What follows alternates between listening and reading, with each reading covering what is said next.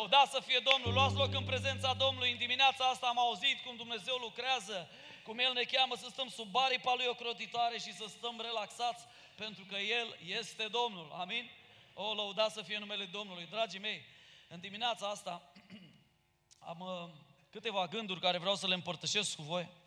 Mă gândeam la credința adevărată. Ce este credința adevărată? Cum putem să o evaluăm și cum putem să distingem sau să discernem dacă avem o credință falsă sau una adevărată. Și mi-aduc aminte, uh, nu știu cum ați fost voi, dar eu după Revoluție început să să vină ajutoarele și la un moment dat, cum descărcam tirurile acolo, unul de ăsta mai fâșneț a primit o pereche de Adidas. Și ne uitam toți la el și îi atingeam și îi mângâiam și ne uitam, wow, primisă. Și mi-aduc aminte un profesor de acolo de la școală, zice, bă, Trancă, vină și tu să-ți iei ceva. Erau stive întregi. Nu știam ce să aleg. I-am zis, domn profesor, nu știu ce să iau. Zice, dar fii atent, un singur lucru trebuie să iei. Ceva original. Dragul meu, în dimineața asta vreau să te provoc să mergi la Dumnezeu care este original. Amin? Vreau ca să vă spun mesajul sau titlul mesajului este Pocăit sau Păcălit. Sau putem să-i spunem și așa, ba lup, ba oaie. Unii nu știu dacă sunt lupi sau soi. Aveam un prieten păstor, zicea, mă, când vine unul la biserică, mă duc direct la el și încep să-l scarpin, să văd îi lup sau îi oaie.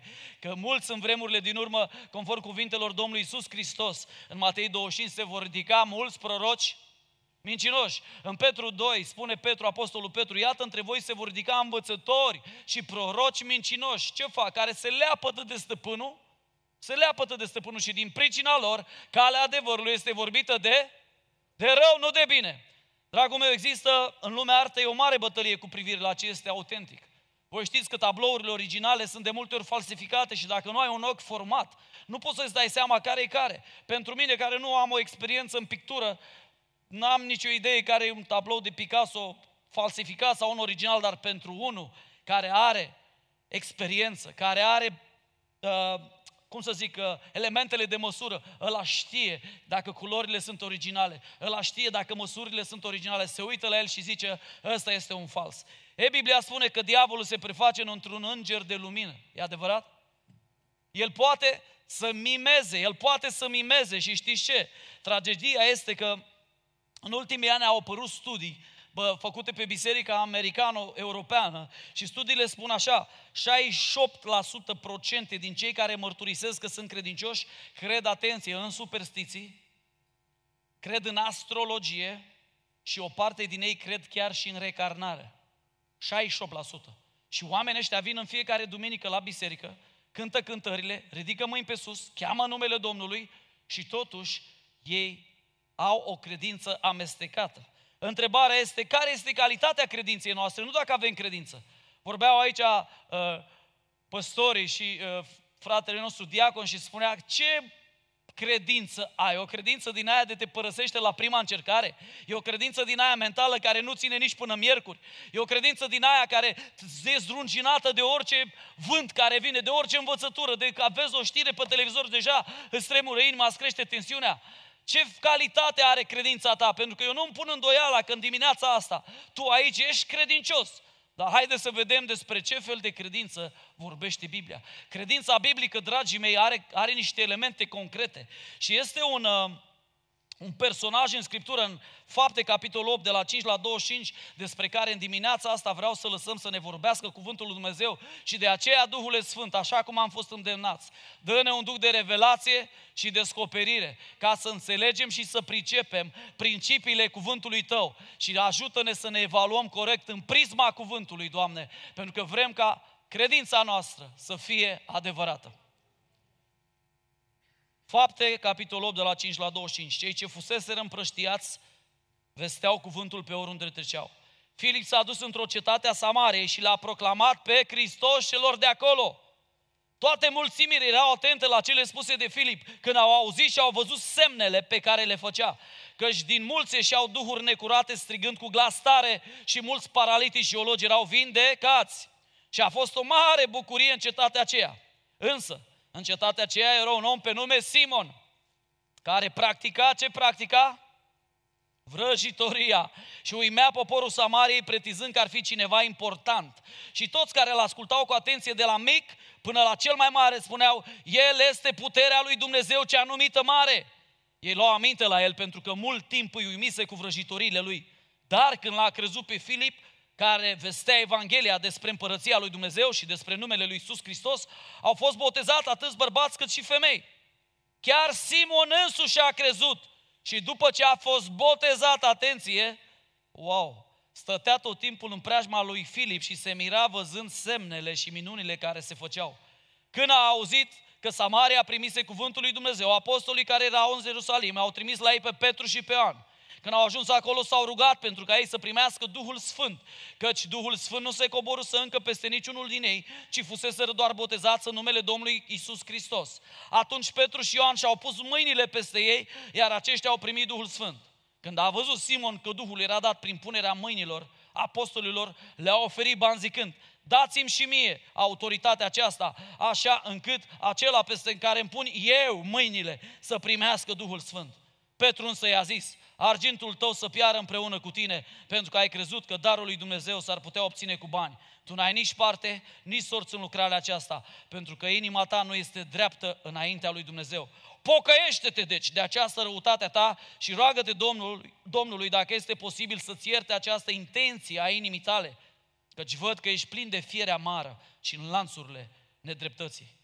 Simon răspunzând le-a zis, rugați-vă voi pentru mine ca nimic din ceea ce a spus să nu vină peste mine. Amin. Până aici cuvântul Domnului. Dragii mei, e una din cele mai extraordinare povești. Este aproape un fals perfect manifestat de acest om, de acest vrăjitor, care a interacționat cu Evanghelia lui Dumnezeu. Vedeți că sunt, uh, sunt momente în viață, sunt momente în viață când uh, oamenii se întâlnesc cu Hristos sau au așa o mărturie de care aud și sub imperiul emoțiilor încep să facă decizii. Vin repede la biserică, se bagă în apa botezului și au luat certificat de pocăit, dar ei continuă să trăiască aceeași viață. Pentru că ei n-au, nu s-au pocăit niciodată. Nu s-au întors de fapt niciodată. Ei trăiesc o credință falsă. Ei de fapt sunt pocăiți, păcăliți sau porecliți pocăiți. Ei nu sunt pocăiți cu adevărat. Vedeți ce se întâmplă aici? Este că Filip merge să vestească Evanghelia Împărăției lui Dumnezeu și Biblia specifică clar că a predicat pe Hristos și Evanghelia Împărăției și oamenii au început să fie uimiți de semnele care urmau predicarea cuvântului lui Dumnezeu. Cum va fi și astăzi aici, amin. Câțiva dintre voi ați spus, Dumnezeu m-a vindecat, Dumnezeu m-a atins sumărul data trecută, Dumnezeu, m-a, Dumnezeu face minuni și azi, dragii mei. Dumnezeu nu e limitat la un predicator sau la o biserică. Biblia spune cine cheamă numele Domnului, acela va fi mântuit, amin? Și ce se întâmplă aici? Se întâmplă că în această Samarie era un om, un vrăjitor, pe nume Simon, Simon Magul sau Simon Vrăjitorul, care, care Biblia spune că îi uimea pe toți cu vrăjitoriile lui. Însă, atunci când a fost confruntat cu Evanghelia adevărată, cu puterea adevărată, atenție, există o putere falsă, o putere adevărată. Există o credință falsă și o credință adevărată. Simon avea o putere care lucra prin el, dar era o putere falsă. Era o putere demonică, nu era putere adevărată, însă oamenii, pentru că nu aveau discernământ, să discearnă originalul, ce au zis? Aceasta este puterea lui Dumnezeu care se numește mare. Și el era un om important între ei, era vocea. Simon, Simon era omul momentului. Îi punea pe toți să nu-i mire cu vrăjitorile lui. Nu numai că era omul momentului, dar când a fost confruntat cu Evanghelia adevărată și l-a văzut pe Filip, Simon era și omul oportunităților. Când a văzut că altul e mai tare în oraș, în centrul orașului, Simon, ca un politician de săvârșit, a făcut schimb de partide a schimbat taberele și a trecut de partea lui Filip, dar vreau să subliniez un fapt aici. Biblia spune așa, chiar și Simon însuși a crezut, deci el a crezut. Și după ce a fost botezat și a luat certificatul de pocăit, stătea tot timpul în preajma lui Filip și atenție ce spune Scriptura, se mira văzând semnele și minunile mari care se făceau. Iată că Simon nu era un om convertit cu adevărat, nu avea o conversie adevărată, el nu era interesat de făcătorul de semne, el era interesat de putere. Dragul meu, semnele religiei sau credinței false, să știi, că este omul ăla care întotdeauna este interesat de puterea lui Dumnezeu, nu de Dumnezeu însuși. Îmi place la un moment dat, spune Scriptura, că Domnul Hristos a chemat pe Petru, pe Andrei, pe Filip și pe Iacov și spune Scriptura, au lăsat mrejile și pe tatăl lor, și peștii, și minunile și s-au dus după făcătorul de minuni. Vreau să te întreb în dimineața asta. Ești aici la Biserica Sfânta Treime pentru că ai auzit că Dumnezeu lucrează cu semne și minuni? Sau ești aici să te întâlnești cu Hristos? Simon a căutat puterea, Simon a căutat semnele. Pe el nu-l interesa întoarcerea la Dumnezeu, nu-l interesa pocăința, nu-l interesa să se pocăiască. Simon tot ceea ce vroia, știi ce vroia? El vrea mai multă putere. Doamne, dăm putere! Și te întreabă Dumnezeu, pentru ce? Ce vrei să faci cu ea? Dacă ți-aș da puterea asta, știi să o stăpânești? Dacă îți dau poziția asta, știi să o stăpânești? Acest Simon nu era doar omul momentului și omul oportunităților. Biblia spune că a schimbat taberele. Dar vezi tu, el era om politic și de influență. Vrea să fie în centrul atenției și pentru că a pierdut, cum să spun, locul sau a pierdut centrul. El era, era vocea poporului acolo. Oamenii erau uimiți de el. El cam ce spunea se făcea. Și acum Filip prin puterea lui Dumnezeu l-a detronat și el nu suporta gândul ăsta. Vezi tu, credința falsă nu se smerește, caută tot timpul să se cațăre mai, mai sus. Nu-i mulțumit cu lucrarea de copii. Nu-i mulțumit cu statul la poartă. Mă uimește întotdeauna, mă uimesc cu oamenii ăștia care încep pe ultimul rând și după trei săptămâni îi vezi lângă păstor. Frate păstor, poți baza pe mine. Dumnezeu m-a trimis. Care Dumnezeu nu specifică. Dragul meu, uite-te, Simon era omul avid după putere. Îți spun, crede-mă ce spun, sunt de 30 de ani cu Domnul. Și am văzut oameni care și-au pierdut credința, oameni care au fost înșelați. Știi de ce? Că tot ce au vrut a fost semne și minuni, a fost putere, a fost putere, dacă nu era putere nu stăteau, ei vreau putere, nu i interesa credincioșia, nu i interesa rutina, nu i interesau disciplinele spirituale, ei vreau putere și atâta. Dumnezeu ne poate da putere. Dumnezeu nostru e un Dumnezeu al puterii și al minunilor, amin? Dar scopul nostru nu e minunea. Eu nu, nu vreau minunea din mâna lui Isus. Nu vreau pești, eu îl vreau pe Hristos. Relația mea e cu Mântuitorul. Vezi tu, Simon era gata să plătească la un moment dat doar ca să ia această putere. Vedeți cum spune Scriptura, zice că l-a păcălit pe Filip. Uite, câteodată s-ar putea să fim păcăliți. Vine omul, crede, se botează, mărturisește pe Iisus Hristos, dar în inima lui n-a fost o transformare autentică. El încă nu s-a dus și s-a întâlnit cu originalul, cu Iisus Hristos. El trăiește o credință falsă. Știi ce înseamnă credința falsă? Vii la biserică, respecti ritul în funcție de biserică. Faci ritualul, te duci acasă și trăiești exact cum trăiai înainte să-L cunoști pe Iisus Hristos. Cuvântul pocăință dragii mei, are două sensuri. În Noul Testament, metanoia din limba greacă înseamnă transformarea minții sau renoire de soft, înnoiți-vă mintea prin cuvântul Dumnezeu și în limba ebraică înseamnă întoarcerea de la căile tale rele la căile lui Dumnezeu. Și împreună acest cuvânt este complet. Întoarcere de la căile rele la căile lui Dumnezeu și înnoirea ta permanentă după softul ceresc. Amin?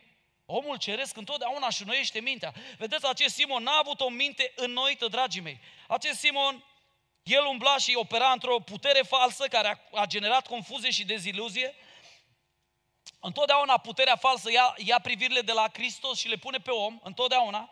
La un moment dat a început să aibă o falsă credință, dar punctul lui de interes erau minunile, nu persoana lui Isus. Și când omul nu este interesat de relația cu Dumnezeu, ci doar de puterea lui Dumnezeu, atunci este un semnal de alarmă. Dacă tot ce cauți e putere, crede-mă, o să te înșel mai devreme sau mai târziu. Pentru că diavolul îți știe foamea și îți va da exact putere, dar o putere falsă. Te va face să crezi că ești cine nu ești, te va face să mergi într-o putere care nu e a lui Dumnezeu, te va face să manifesti lucruri. Eu am văzut oameni care făceau minuni, dragii mei. Eu am văzut vrăjitoarele care făceau minuni și nu erau de la Dumnezeu. Și atunci când s-au întâlnit cu puterea cea mare a lui Dumnezeu, n-au putut să se lepe de, de meșteșugul lor. Au început să zică că sunt pocăite, dar nu erau pocăite, erau păcă, păcălite. Eu vreau să te întreb în dimineața asta, ești și tu un pocăit păcălit? Îți merge porecla că ești pocăit, dar mărturia care o dau oamenii despre tine, bă, mai bine lasă, lucru cu el îl știu. Auzi, îl știi pe... E ok. Îi merge doar numele că trăiește, dar el este mort. Vedeți, dragii mei, în Simon nu s-a, nu s-a produs o schimbare. Și la un moment dat știți ce se întâmplă? Îmi place atât de mult că Biblia nu se oprește aici. Urmează confruntarea cu realitatea. De la Ierusalim vin grei, care ăștia aveau alte radare de discernere.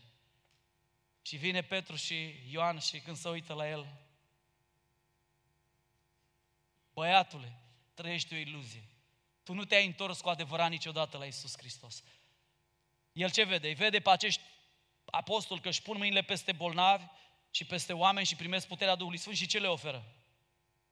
Ce le oferă? Știți ce fac oamenii cu bani? Cred că pot să cumpere totul pe lumea asta. Oamenii care au o credință falsă, ei cred că pot să facă totul cu bani. Dar spun ceva, puterea lui Dumnezeu nu e de cumpărat. Darurile lui Dumnezeu nu sunt de cumpărat. Binecuvântarea lui Dumnezeu nu se fură, se cere. Așa ne învață Iacov.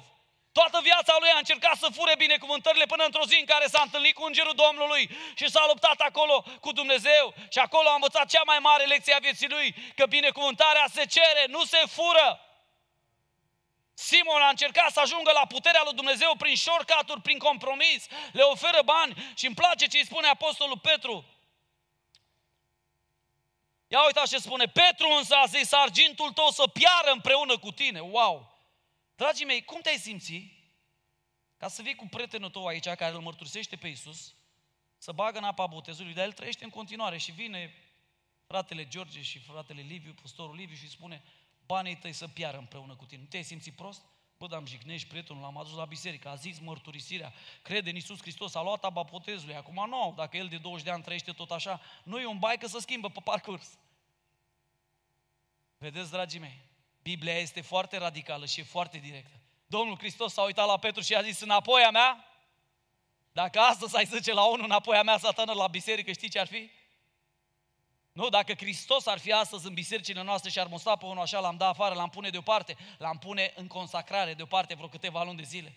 Vedeți că Petru se uită la el și discerne ceva în omul ăsta. Știe că n-a avut loc o convertire adevărată. Banii tăi să piară împreună cu tine pentru că ai crezut. Uitați, care e problema lui, lui Simon? Ai cre? Unde e problema lui? La nivel de crez. Vedeți, el n-a fost convertit. El a fost doar păcălit. El a crezut că dacă face o tură la piscină, să bagă în apă și ar certificat de pocăit, Dumnezeu este cu el. Oare cât să botează sub imperiul emoțiilor fără să ia în calcul prețul uceniciei? Oare cât să botează doar că e presiunea familiei și după aia trăiesc o viață dublă și o viață ascunsă? Banii tăi să piară. Pentru că ai crezut că darul lui Dumnezeu s-ar putea obține cu bani. Tu n-ai nici parte, nici sorți în lucrarea aceasta. Și spune Petru problema. Pentru că inima ta nu este dreaptă înaintea lui Dumnezeu. Unde era problema lui Simon? Biserică, unde era problema lui Simon? Mai tare că nu vă aud. Inima lui nu se, se transformase. În inima lui nu pătrunsese Iisus. În corabia vieții lui n-a urcat Mântuitorul și Stăpânul. Simon doar mima mântuirea. În vremurile din urmă, spune Domnul Hristos, aveți grijă să nu fiți înșe, înșelați. Pentru că s-ar putea să crești ceva ce Biblia nu spune. S-ar putea să acționezi într-un tipar de gândire care nu este tiparul împărăției lui Dumnezeu. Și îmi place că în confruntarea asta Simon primește cartonaj roșu de la apostoli. Afară. Tu nu ești din biserica lui Dumnezeu. Îți spunem noi ce ești. Tu te chinui să ții pe tine o haină de oaie, dar ești de fapt lup. Am stat de vorbă odată cu un tânăr. Probabil v-am mai spus, nu știu dacă v-am spus. Și am început să vorbim și îmi spunea el de credința în Dumnezeu și de sfințenie și am început să-l întreb, dar tu chiar crezi Biblia așa cum este scrisă ea? Sunt foarte curios ce crezi. Pentru că Biblia spune că toată Scriptura e insuflată și îmi spune tânărul, Păi, după câte am citit, acum am făcut și filozofie, am făcut și psihologie, am făcut și aia și aia. Păi, mi se par povești evreiești, sincer să fiu. Prima bombă. Auzi, dar până la urmă, bun, lasă să par povești, dar tu crezi în Isus Hristos? Da! Crezi că a murit și a înviat din morți? Da și ba. Crezi că a fost născut din fecioară? Mă îndoiesc, în secolul ăsta nu se poate așa ceva. Stând de vorbă cu tânărul ăsta, i-am pus 10 întrebări clasice mi-am dat seama că el trăia o credință falsă. De cât timp vii la biserică? 15 ani. Deci tu vii de 15 ani la biserică, stai în scaun, când cântările, dai 10 lei, execuți ritualul și tu n-ai fost niciodată transformat. Omule, de ce ești aici? Apropo de Arnold, și tânărul ăsta nu știa sigur, există rai, există iad? Când i-am pus întrebarea dacă există rai, există iad și unde crede că merge, a zis că nu știe. S-a absolvit de responsabilitate. Dragul meu, nu știu cum ești aici, dar vezi tu, Simon nu a fost doar omul momentului, uimea pe toți, îi puneam uimire, nu a fost doar om, omul oportunităților sau omul politic, da, a schimbat tabără, n-a fost doar omul avit de putere, dar vedea afacerea ca pe un, adică vedea lucrarea ca pe un SRL. Omul ăsta știi ce s-a gândit? Bă, ce bine că au venit ăștia să-mi arate secretul, apostolii grei Noului Testament, lasă că îi, îi aranjez eu și fac eu business după aia, după ce pleacă ei. Fac eu ulei, fac eu din ăla de vânzare. Am auzit acum o poveste despre un uh, predicator care a început să vândă în Africa uh, pixuri cu rugăciunea lui peste ele, un euro pixul, un dolar pixul. Și minte pe toți copiii, dacă cumperi pixul ăsta, nu trebuie să mai înveți la examene. Duhul Sfânt îți va da tot ce trebuie să scrii. Tu doar trebuie să cumperi pixul de la mine. Și omul ăsta s-a, s-a îmbogățit, a devenit milionar peste noapte pentru că vine, vinde pixuri cu o ungere deosebită peste ele. Dragul meu, ce este asta? Vrăjitorie, manipulare, control. Omul ăsta nu are în vedere binele acelor studenți. Omul ăsta în minte. Doar îi păcălește că și-a pus el mâinile și le-a dat o ungere deosebită. Are român o vorbă tare, Dumnezeu îți dă, dar nu spune în, în straiță. Trebuie să faci ceva, trebuie să faci partea, pentru că El nu vrea fără noi și noi nu putem fără El. Haideți să spunem împreună, El nu vrea fără noi și noi nu putem fără El. Vezi tu, în confruntarea asta, Simon Magul realizează că nu s-a pocăit cu adevărat niciodată, ci a avut o pseudo-credință pentru că era noul trend. A apărut să Filip, a dat lucrurile peste cap și a zis, băi, îmi pierd fanii. Ce să fac și eu să am mai multe view pe YouTube? Hai să mă dau cu tabăra asta la alta, hai să trec în partea asta la altă. Văd eu cum o scot la capăt până la urmă. Soluția pe care o dă Petru și îmi place foarte mult, Că Scriptura nu se oprește nici aici, nici la tragedia asta, nici la convertirea asta falsă a lui Simon, dar ne dă soluția. Pocăiește-te, dar. Dragii mei, nu contează cât de rea e situația. Cheia întoarcerii la Dumnezeu este întotdeauna pocăința. Pocăiește-te, dar. Pentru că Petru îi spune ceva. Pocăiește-te, dar, zice. Deci, de această răutate a ta și roagă-te Domnului dacă e posibil să-ți ierte această intenție a inimii tale căci văd că ești plin de fiere amară și în lanțurile nedreptății. Vedeți, inima acestui om avea alt interes, avea o agendă personală, el nu se pocăise niciodată, el nu se convertise niciodată la valorile Scripturii, el doar a trecut puțin de aici, de la ortodox la pentecostal sau de la pentecostal la baptiști sau de aici acolo, a schimbat decât haina, nu inima. În dimineața asta provocarea e ca noi să ne lăsăm operați de Duhul Sfânt și să schimbăm inima. Iată câteva indicii care s-ar putea să-ți spună sau să-ți transmită că ești înșelat. Aș vrea să vi le spun și după aia mergem la motivație și la aplicație. Focusul credinței false este întotdeauna eul. Focusul adevăratei credințe este întotdeauna Hristos și aproapele. Când vii într-o biserică și tot ce cauți este promovare, autopromovare, înălțare, cel mai probabil că ai fost atins de flagelul lui Simon Vrăjitorul. Tu trăiești o pseudo-credință, o credință falsă. Pentru că focusul adevărat e credința înălțarea lui Hristos, smerenia ta și aproapele. Un, uh, un om a scris odată o carte și a spus, Domnul i-a spus, uite, vreau să scrii cartea asta despre slujirea aproapelui și să nu uiți niciodată. Și zice el, știu, Doamne, că eu sunt pe locul 2. Zice, nu, tu nu ești pe locul 2. Pe locul 1 sunt eu, pe locul 2 aproapele tău și tu ești pe locul 3.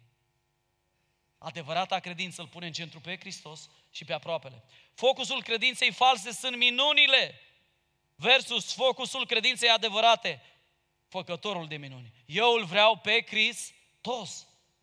Îmi plac minunile, am văzut minuni, oameni buni, am văzut copii care s-au născut torbi și acum văd, oameni care le-au crescut piciorul, am văzut minuni, dar focusul meu, focusul vieții mele este să umblu împreună cu Hristos, cu Dumnezeu de mână, nu după minuni. Și știți de ce? Minunea este ceva finit. Hristos este infinit. Haleluia! Vrei lucruri finite sau infinite? Ce vrei? Îl vrei pe Hristos care este infinit sau vrei minunea aia care oricum de azi până mâine să strică, primești vindecarea și poate o pierzi din nou? Dragul meu, mergi după făcătorul de minuni. Focusul credinței false este întotdeauna puterea. Dacă nu-i putere, el pleacă, el vrea putere. Puterea lui Dumnezeu vrea putere în autoritate, vrea putere în biserică, vrea putere, vrea influență. Focusul adevăratei credințe este formarea de caracter și asemănare cu Hristos. Vii la biserică și întrebi păstorul, frate păstor, ce pot să fac? Nu să am poziție, nu să am funcție, nu să am putere. Ce pot să fac? Să fiu mai mult ca și Isus. Ești ghidat de acest gând? Focusul falsei credințe este autopromovarea. Focusul adevăratei credințe este înălțarea lui Hristos. Când va veni mângâietorul, El îl va proclama pe Hristos. Când vine Duhul Sfânt în viața unui om, să știi că omul ăla se leapădă de sine. El nu mai vrea ca el să iasă în față, îl vrea pe Mântuitorul, vrea comoara lui, vrea ca toată lumea să știe, wow, ce comoară am găsit, vând totul, lepă totul pentru că l-am găsit pe Iisus, Domnul meu. Focusul falsei credințe este doar axat pe daruri, pe când focusul adevăratei credinței pe caracter. Daruri, frate, darurile Duhului. Dar, dragul meu, vreau să te întreb cum stai cu roada Duhului? Cum stai cu bunătatea? Pentru că eu când m-am pocăit 30 de ani în urmă, să spunea că pocăiții sunt oameni buni. Vreți să știți raportul azi? Nu vi-l spun. Cum stai cu îndelunga răbdare? Cum stai cu stăpânirea poftelor? Stăpânirea doar la biserică. Când am ajuns la masă, uf, îmi ziceau câțiva frați, eu tot stăteam și vorbeam la cafea, înainte mai aveam și cafea. Zice, frate, ia și mâncă, că dacă ne apucăm noi, rămâi fără. Zic, dar mai bea o gură. Zice, ia și mâncă acum, că noi dacă ne apucăm... Uf, cum stai cu stăpânirea poftelor? Ești un om condus de pofte sau de caracter? Ești un om condus de pofte sau de valori? Ești un om condus de impulsuri? Pe impuls. Păi așa mi-a venit. Am avut un impuls. Sau ești un om care trăiești bazat pe principiile lui Dumnezeu? Focusul falsei credințe, atenție, pune accentul pe împlinirea de sine. E totul despre mine. Banii pentru mine, ăsta pentru mine, haine pentru mine, ăla pentru mine. Nu se gândește la alții. Am întâlnit odată pe cineva care trăia o pseudo-credință, o falsă credință. La 45 de ani, el încă să juca la jocuri pe calculator. Și nevastă sa să chinuia să crească copiii pentru Domnul și cu frică de Domnul. Și i-am zis, bă, omule, tu ai toate circuitele puse bine acolo. Dar ce? Care-i baiul? Ăsta e hobby-ul meu. Dar hobby-ul tău costă familia ta. Tu trăiești o pseudo-credință. Pentru că Biblia spune, cine n-are grijă de familia lui este mai rău ca cel necredincios. Bă, nu m-am gândit la asta. Nu te-ai gândit la asta. Dar știi ce s-a întâmplat vestea bună? Ne sună soția, ne scrie mesaj, ce bă, Domnul a lucrat și a vândut ăsta toate jocurile de calculator. Aleluia! Ce a făcut băiatul ăsta? A primit cuvântul, a acționat pe baza lui, s-a întors de la căile lui lele, a zis, bă, are dreptate omul ăsta și Scriptura, trebuie să am grijă de familia mea pentru că prin faptul ăsta dovedesc că sunt un adevărat creștin. Focusul falsei credințe, și ăsta e ultimul lucru care vreau să-l menționez, este experiența. Sunt oameni aici care am auzit și aici și în alte orașe. Eu merg la grupul ăla de casă, nu mai vin la biserică. De ce? Păi acolo experimentez, frate Sani. Ce experimentez? Pe acolo simt. Ce simți? Pe acolo vin prorocii. Focusul adevăratei credinței e rămânerea în cuvânt, dragii mei. Dacă rămâneți în mine și vor rămâne în voi cuvintele mele, cereți orice veți vrea și vi se va da. Dacă rămâneți în mine, veți aduce mult rod, spune Ioan în capitolul 15, și veți fi astfel ucenicii mei și Tatăl va fi glorificat. Scopul adevăratei credințe nu sunt experiențele, dragul meu. Pentru că azi îți injectezi una, mâine îți injectezi alta, mâine nu ajung trei proroci, mâine vrei șase proroci și așa mai departe. Oh, frate, nu simt, nu simt. Era un tânăr la o tabără și la un moment dat a venit plângând că nu mai tremură mâna. Frate Sari, nu mai îmi tremură mâna. Înainte când mă rugam, îmi tremura mâna, simțeam furnicături, îmi tremura mâna și acum mi s-a oprit mâna. Mi-am pierdut credința.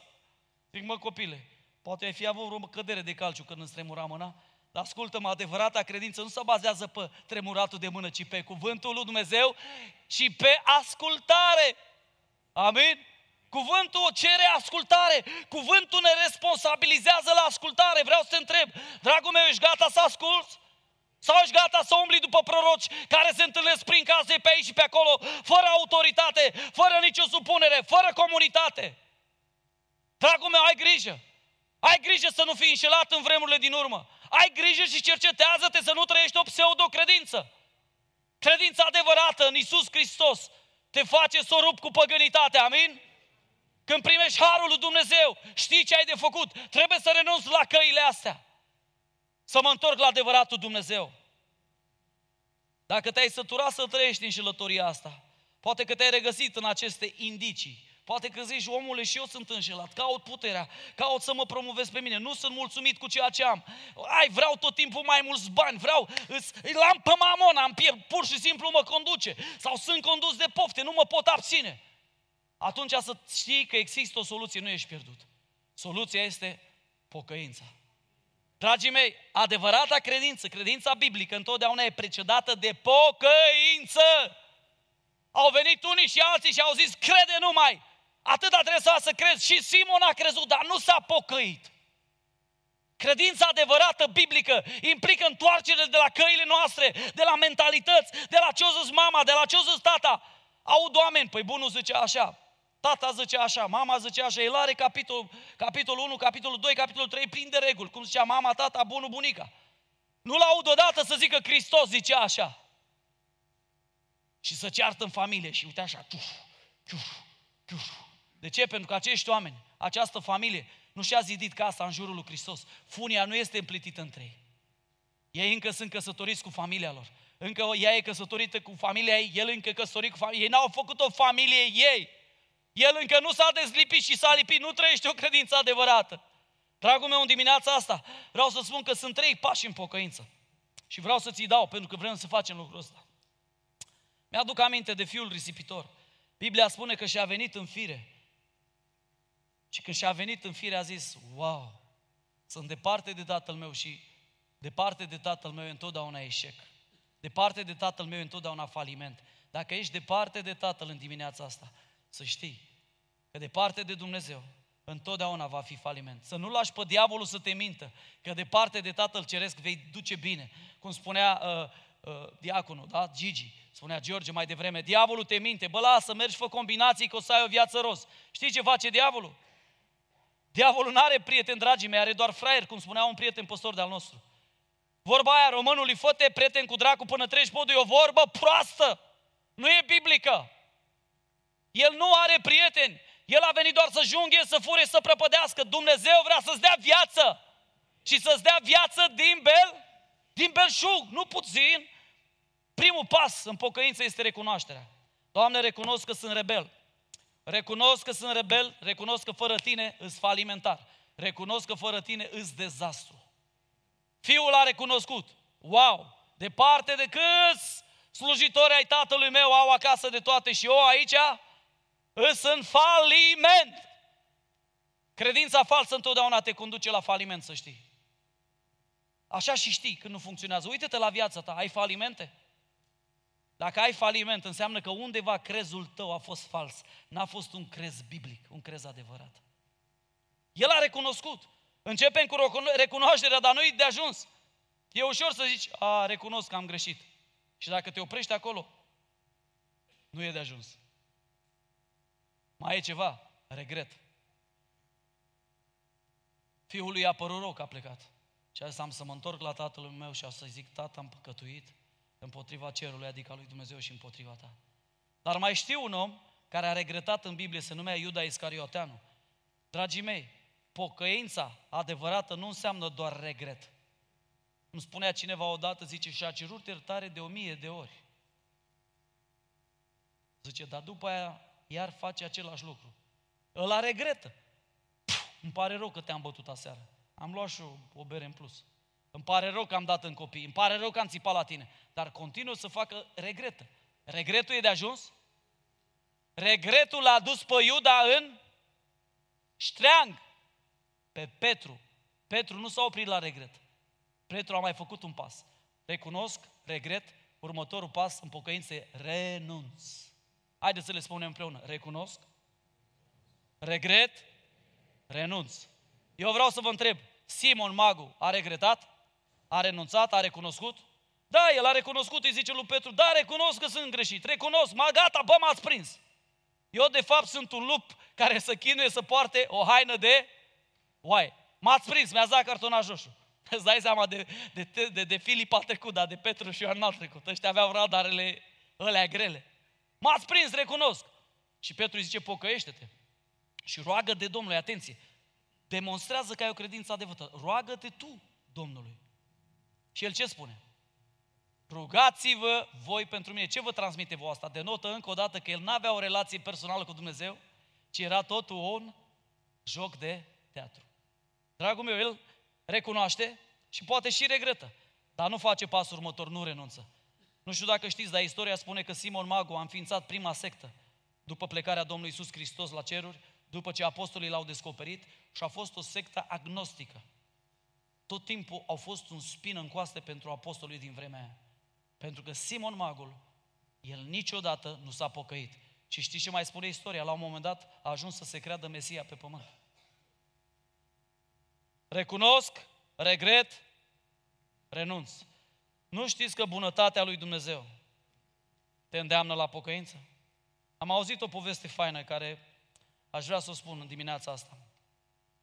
Se spune că la un moment dat, după un program de biserică, o familie, soț, soție, au mers repede acasă, au închis, au deschis ușa, au intrat, zice el, mă duc repede să iau pui la rotisor. Să duce să cumpere pui la rotisor. La un moment dat bate la ușă cineva. Femeia a crezut că e soțul, deschide ușa și spre surprinderea ei, era un om. Cu o Biblie în mână și cu o înfățișare interesantă. Bună ziua, doamnă! Bună ziua! Am vrut să vă întreb, îl cunoașteți pe Isus? Femeia contrariată și plină de frică izbește ușa și închide cu iala.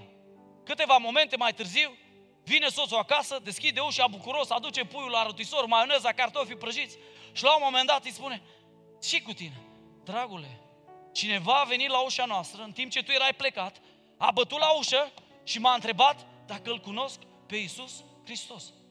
Ăsta bulversat și supărat trântărește puiul pe masă. Ne-ai zis că tocmai ce am venit de la biserică, nesimțitul, arogantul.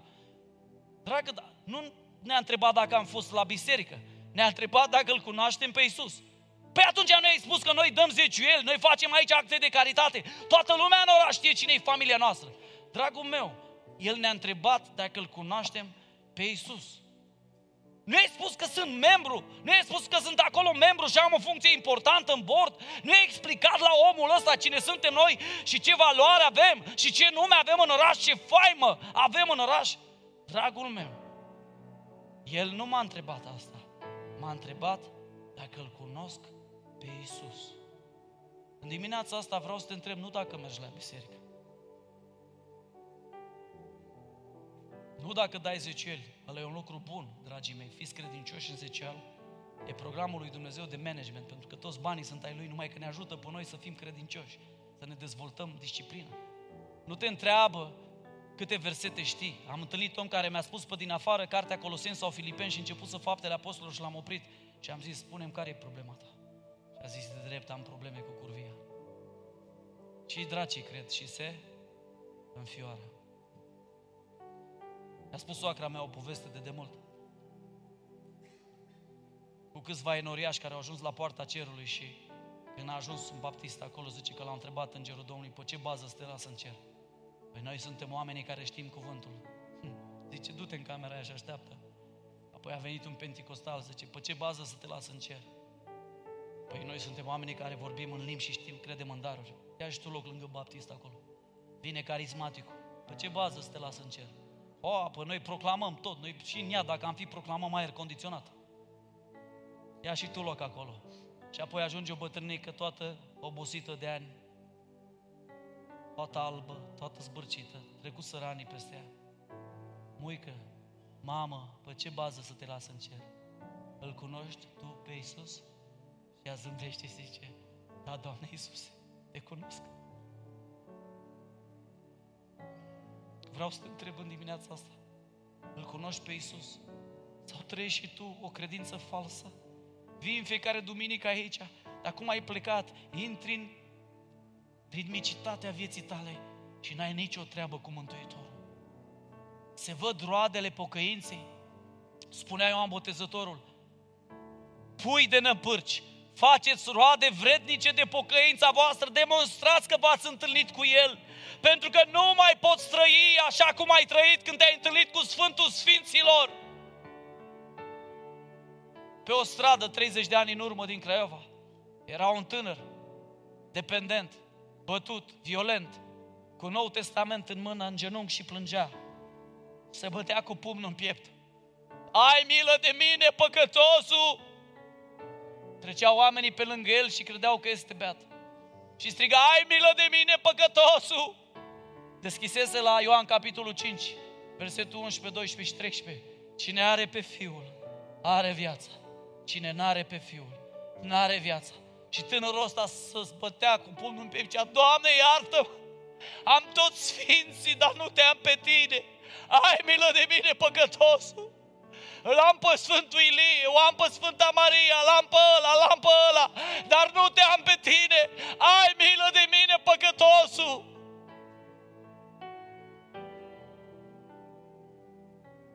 S-a sculat de acolo, mântuit și salvat de acest Hristos care i-a dat viața. Eu sunt tânărul acela. Am socotit totul ca pe un gunoi pentru prețul nespus de mare, pentru prețul chemării cerești, pentru premiul chemării cerești. Dragii mei, haideți să ne ridicăm și în dimineața asta să facem o rugăciune de cercetare. Ești și tu unul care ești atras de falsa putere? Ești și tu unul care ești atras de falsa pocăință? De falsa credință? Ești focusat pe tine, ai venit la biserică ca biserica să-ți împlinească nevoile? Eu credeți-mă, 16 ani jumate aveam când l-am întâlnit pe Iisus Hristos. M-am predat cu totul și am zis, Doamne, sunt gata să te urmez. Și și ce mi-a zis? Du-te și slujește pe aproapele tău. De astăzi nu-i mai despre tine. Dacă vrei să trăiești credința adevărată, slăvește-mă pe mine iubind aproapele. Slăvește-mă pe mine iubind aproapele. Slăvește-mă pe mine iubind aproapele. Asta e crucea. Slăvește-mă pe mine iubind aproapele. În falsa credință și pocăință, Tu ești centru. În adevărata credință, Iisus Hristos e centrul vieții noastre. Haideți să ne cercetăm și să ne rugăm. Și întrebarea rămâne, îl cunoști Tu pe Iisus Hristos? Dacă azi ajungi la porțile raiului, oare va zice și El că te cunoaște?